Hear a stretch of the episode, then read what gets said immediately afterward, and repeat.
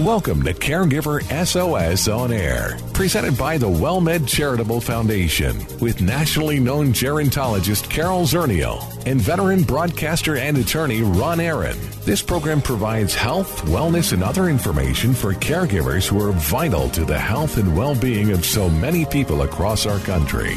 Now, here are your hosts, Ron Aaron and Carol Zernial. Welcome to Caregiver SOS On Air. I'm Ron Aaron, your host, and delighted to have you with us. Every week we talk about issues and topics that affect caregiving, caregivers, and care recipients. And we're delighted to be joined by our co host, Carol Zernial. Carol is Executive Director of the WellMed Charitable Foundation, serves as Vice President of Social Responsibility for WellMed Medical Management, past chair of the Board of Directors of the National Council on Aging. She has a master's degree in social gerontology more than 25 years' experience in the field of aging and caregiving, and is a Next Avenue Top 50 influencer on aging. And Carol, it's great to see you. I noticed you're in Venice today. I am. I you know I continue to hang out here with my Venice virtual background at least during COVID. And being isolated under COVID, you spent a lot of time both in your home and then in your dad's home in Amarillo. Are you getting uh, stir crazy? Um, you know, I, I, definitely feel it sometimes. We're fortunate uh, that we don't have all of the bad weather here in the wintertime. And so still able to get outside and, and that, that fresh air certainly makes a difference. And how are the outside cats doing? Yeah, well, you know, the outside cats are now only neighbors' cats. And so um, you know, they my indoor cats don't like them, and so we're kind of we're kind of not talking to them right now. So they stare at each other through the glass. Through the door, yeah, and try to hit each other through the glass, which is a little bit entertaining, I must admit. It must be. Well, we have a guest joining us today who's been a regular on our program, spoken as well uh, at the uh, uh, consumer advocacy program that is run by WellMed Charitable Foundation. Barry Jacobs is joining us. He is well known in the field of aging. He is a PsyD and clinical psychology. He's a family therapist and a principal for Health Management Associates a national healthcare or consulting firm. For 24 years, he was director of behavioral science at the Crozer Keystone Family Medical Residency Program in Springfield, Pennsylvania. And it is always a delight, Barry, to have you on. We learn from you every time you join us. So thank you for giving us your time. Uh, my pleasure, Ron. Good to see you and good to see Carol uh, enjoying uh, Italy. well, I think we're gonna we don't let us forget to punch your frequent flyer card before the end of the day because I think that you're becoming one of our you know our medallion or elite status uh, return guests. That's true. On air. And we don't always invite them back, Barry. You're great. Uh, Happy no, to have you back. Thank you. And you know that's uh, I, I, gotta I gotta perform then. I gotta gotta come with good stuff today. That's right. Well, well, unlike other on. places, we don't give you a free drink. And we've got a tough topic that uh, uh, you selected for today how family caregivers can handle their loved ones' memory loss. And I know I saw my mom go through that with my dad, who uh, slowly but surely uh, sank into full blown dementia. Uh, but it began, as it always does, not always, but it began very slowly and was a real challenge for her and for us, uh, the kids. So, Barry, talk to me about that. How do you handle that? Well, first, I want to say, uh, Ron, that you know, short-term memory problems are one of the most common symptoms of of dementia, uh, regardless of the type of dementia.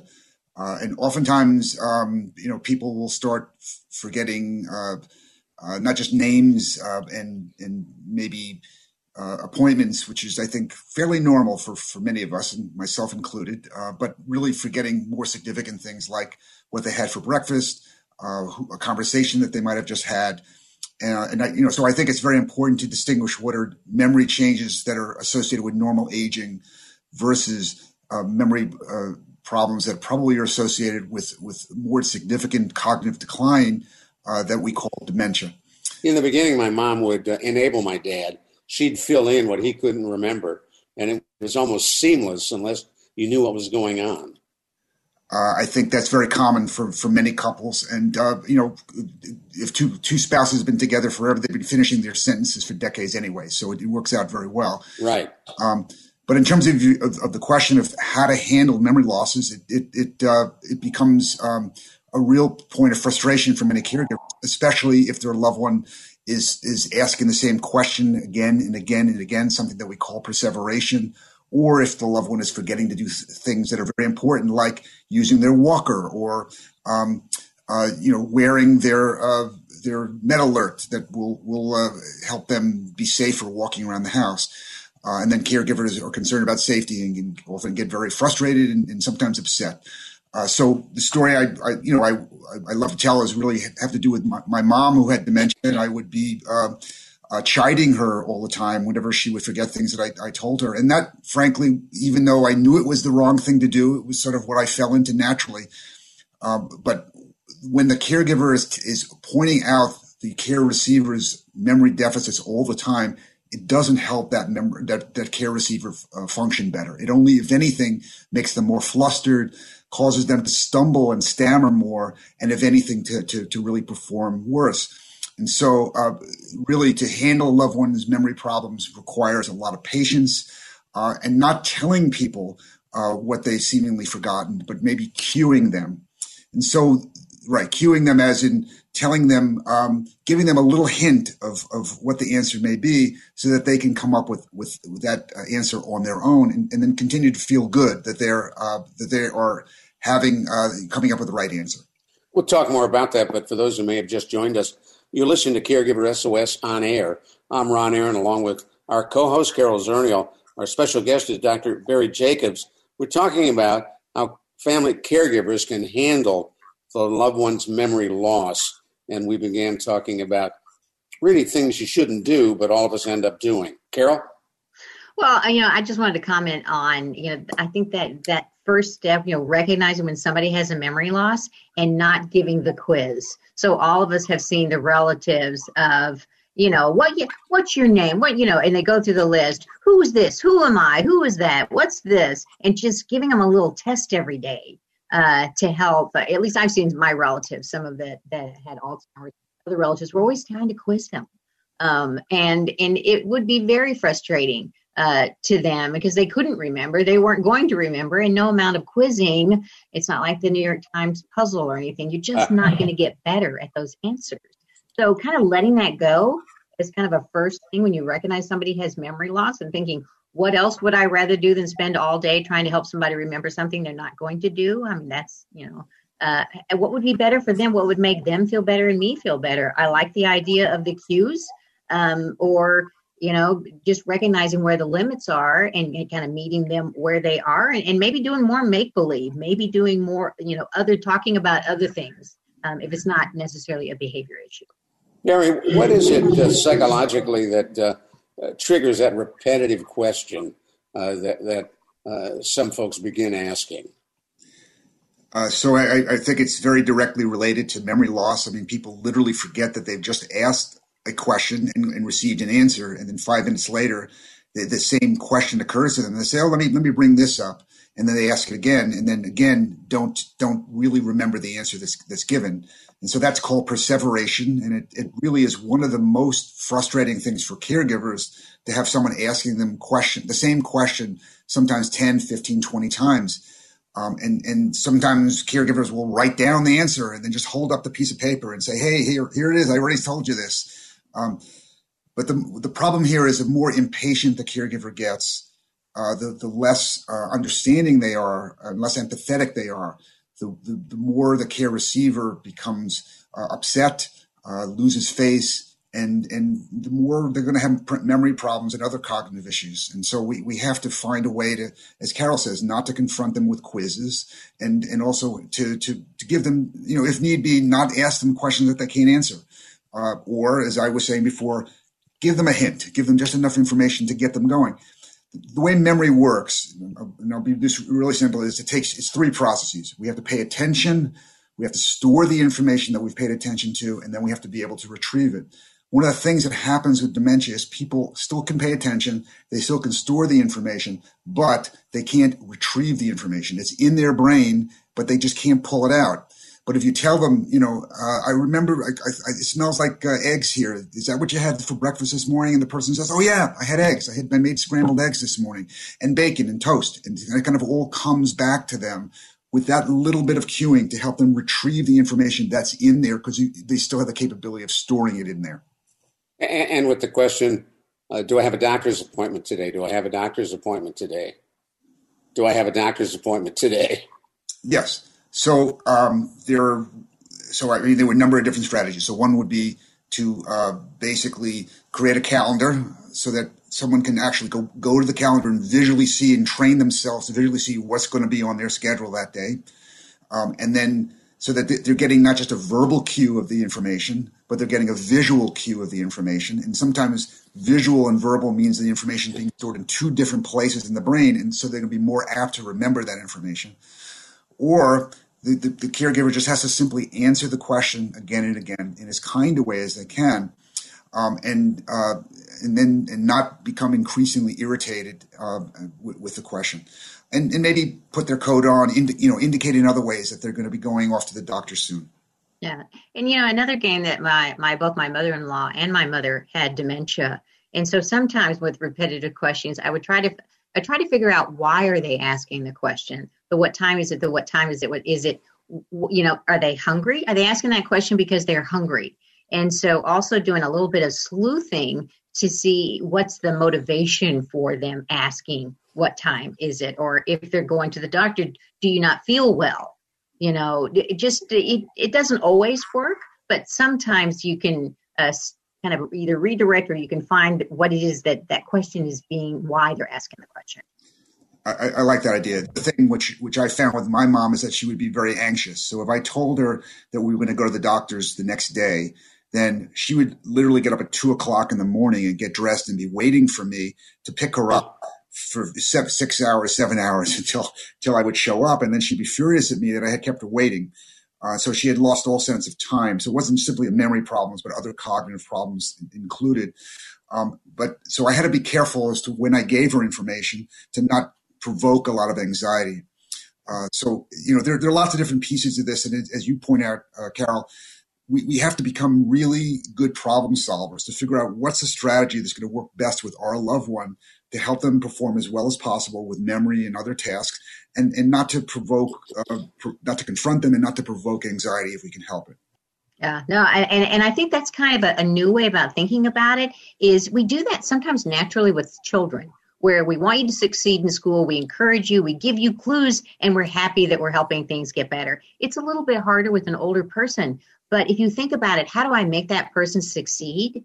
Um, that's a whole different frame of reference for responding to those questions and the behaviors because now you're working on what does success look like and it might be one thing one day you know they can be very small but uh, you know just a goal of having one fun happy moment a day with your loved one and and just you know keeping at it until you get that you get that together i mean just think what how that would change the dynamic of a day so Barry, go ahead. I'm sorry.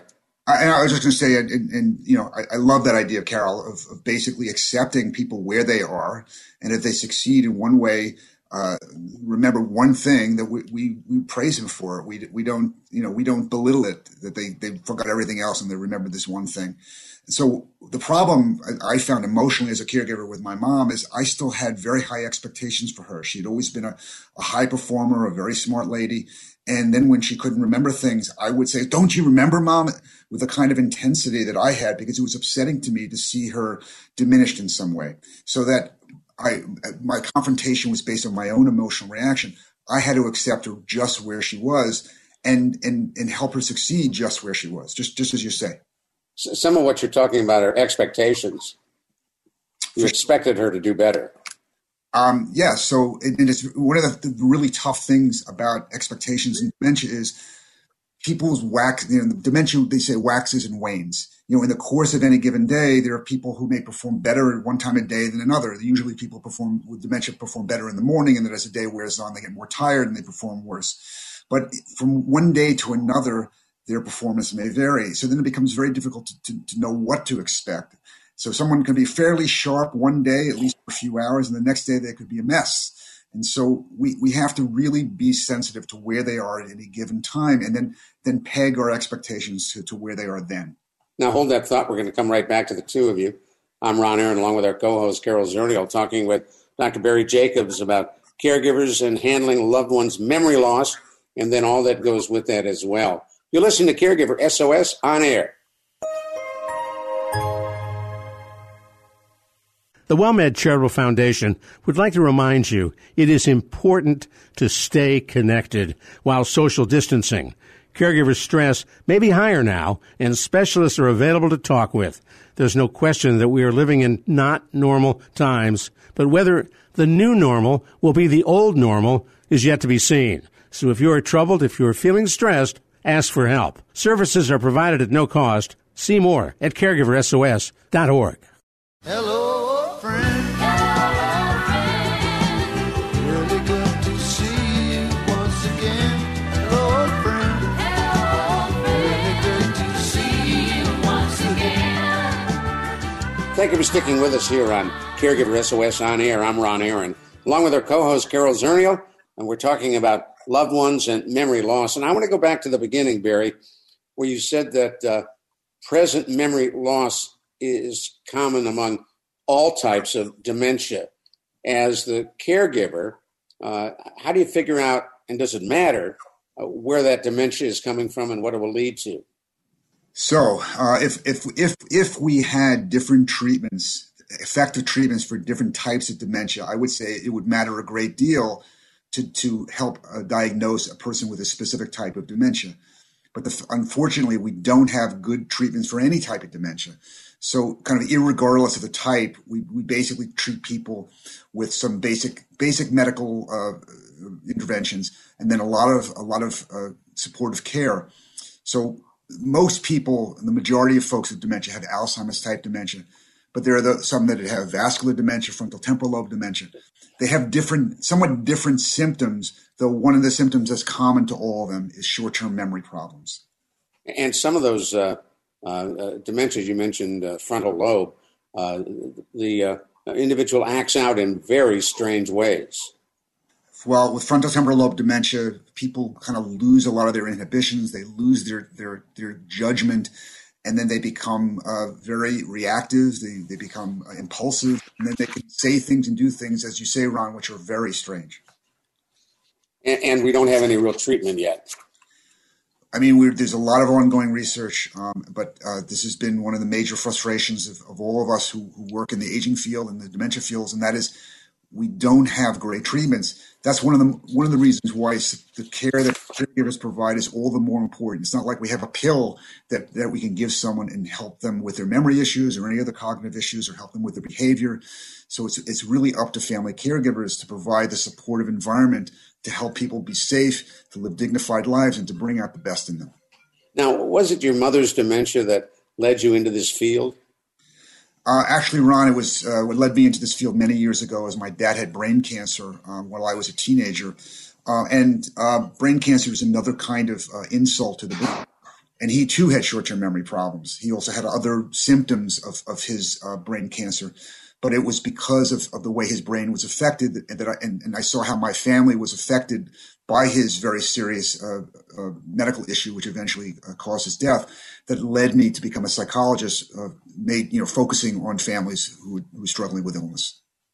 Well, you, you, you reminded me of um, you know another kind of a caveat that's good to know is people are wondering what's going on with my loved one. Maybe some of the behavior is strange. You know, there are some memory loss but you know things something it really is wrong when a personality changes because personality doesn't change memory make you know we but when somebody is a starts being a different person that's really a time we want to encourage people to go get professional help uh, absolutely. I mean, one of one of the things that I, I, I hear the caregivers who I see as psychotherapy clients, uh, I hear them complain about all the time is when a loved one loses their their sense of initiation. They just kind of sit you know, static in one place all day long. This might have been someone who was always full of vim and vigor and running around doing things and, you know, making kinds of plans, and that they simply cease to do that anymore.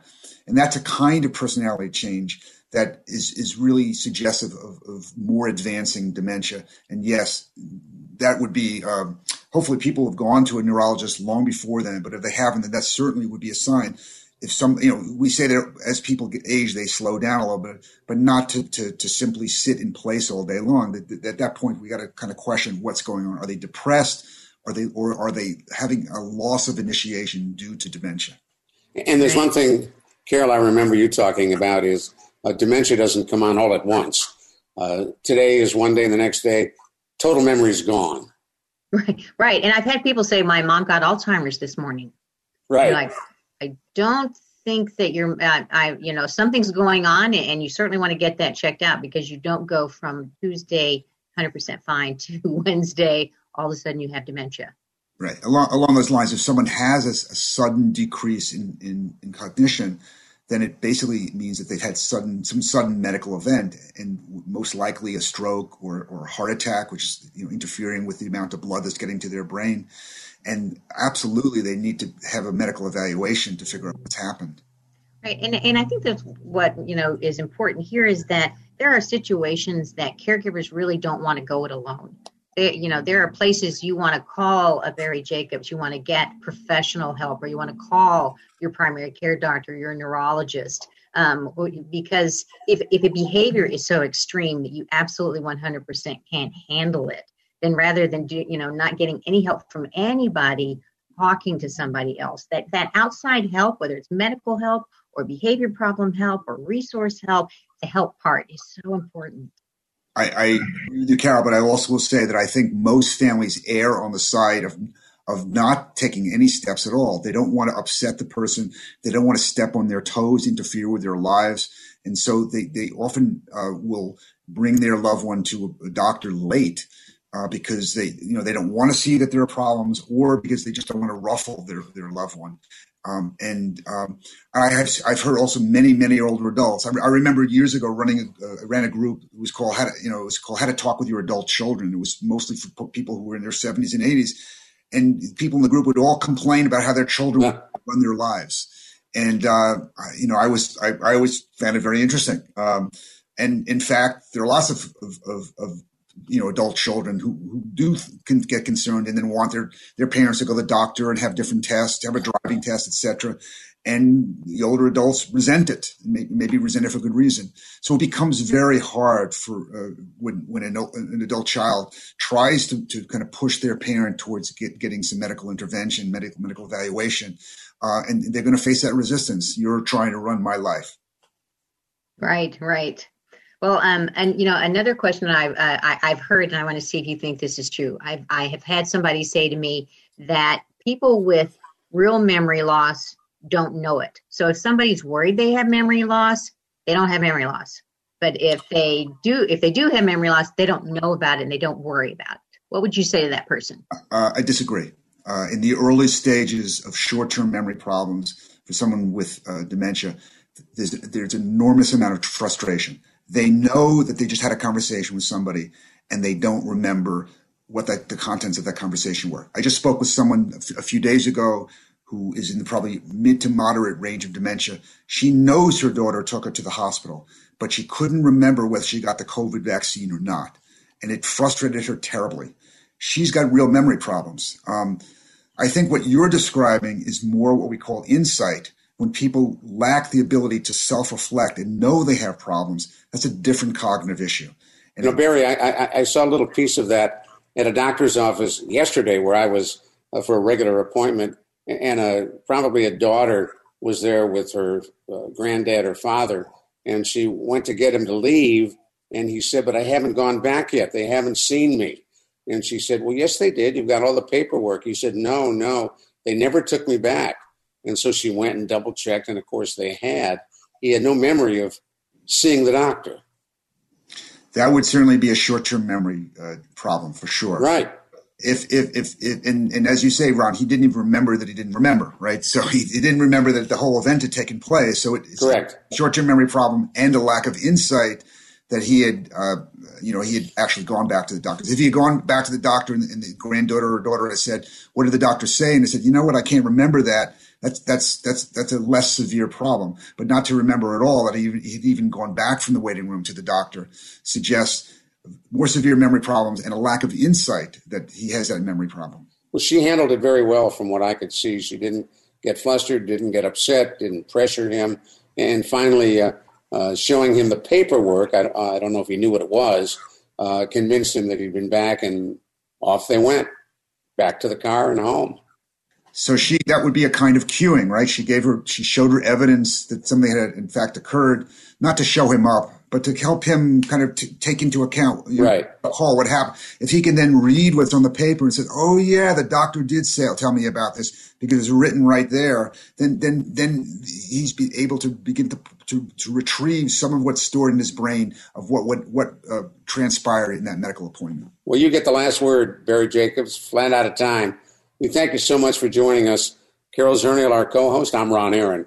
Talk with you soon on Caregiver SOS on air.